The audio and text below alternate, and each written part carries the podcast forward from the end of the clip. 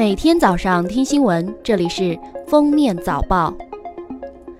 当地时间十一日下午三点多，加拿大不列颠哥伦比亚省高等法院法官宣布准许孟晚舟女士获得保释。法官在声明中表示，逮捕孟女士是基于美国的要求，但是美国方面尚未对孟女士正式提出引渡要求。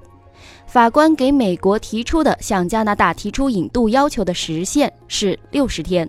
考虑到孟女士在中国和其他地方都没有刑事犯罪记录，以及目前存在健康问题，加上她本人目前愿意居住在温哥华等诸多情况，决定同意她保释。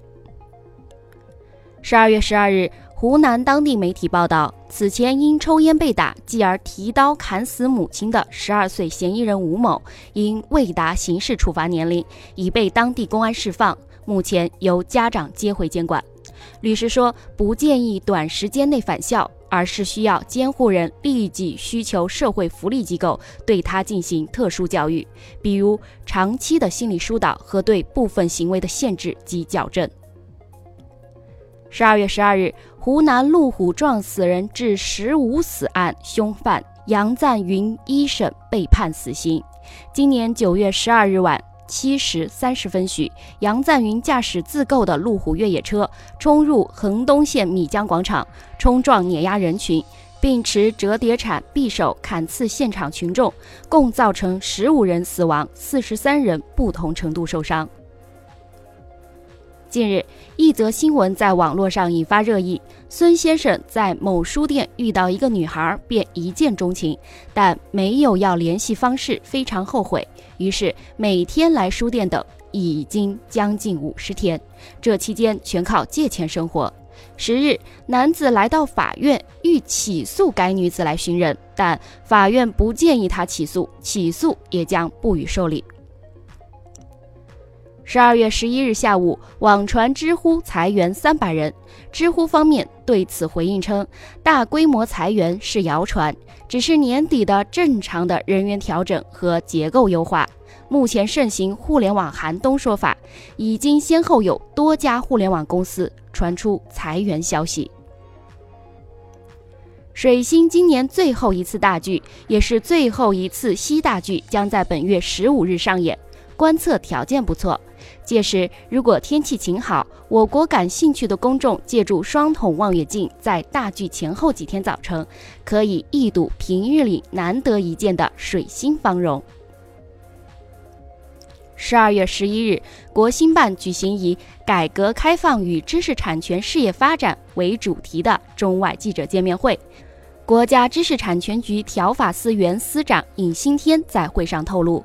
提交全国人大审议的专利法修正案草案有望在明年得到通过。据了解，此次专利法修正案草案着眼加大对侵犯知识产权的打击力度。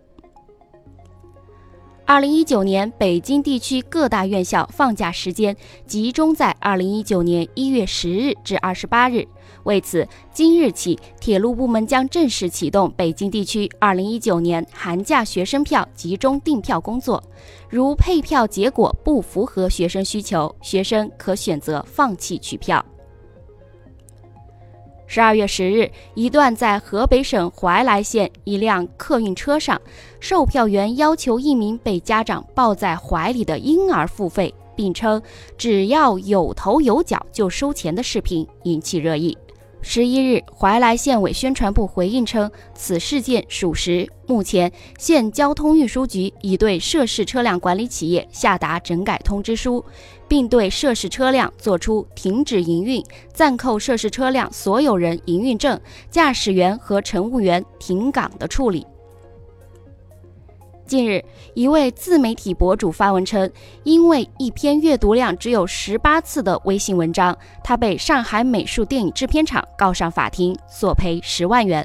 对此，律师认为，自媒体侵犯上海美术电影制片厂著作权，应承担相应法律责任，最终的赔偿数额要由法官根据该案实际情况而确定。上海美术电影制片厂已于近日撤诉。四川成都旋转真马娱乐项目维护十五天后重新营业。项目负责人说，之前暂停运营是为了对马进行调养，现在马匹更温顺，更换了缰绳，让马匹更舒适。后续会一直把旋转真马开下去，但马业协会表示不提倡。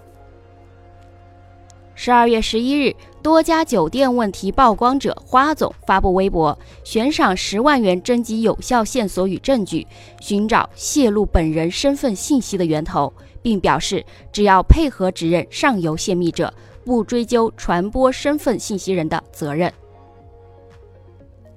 湖南濮阳一男童玩耍时，想从两座房屋间的墙缝之中穿过，结果被牢牢卡住，连头都抬不起。消防通过破拆墙壁的方式，终于将男童成功救出。男童被卡处宽度仅约十五厘米，被困七十分钟左右。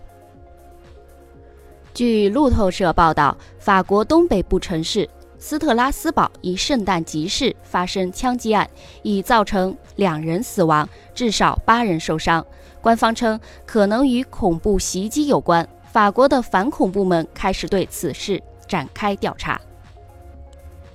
受华为创始人女儿孟晚舟被捕影响，有投资者担心中国消费者未来或会对加拿大的品牌产生不满情绪，甚至发起抵制活动。上周四，纽约股票交易所上市公司加拿大鹅的股价暴跌百分之八点四四，周五收盘则下挫百分之六点六四，本周一进一步下跌百分之四点一六至五十五点九六美元，近三个交易日市值共蒸发十四点四亿美元，约合一百亿人民币。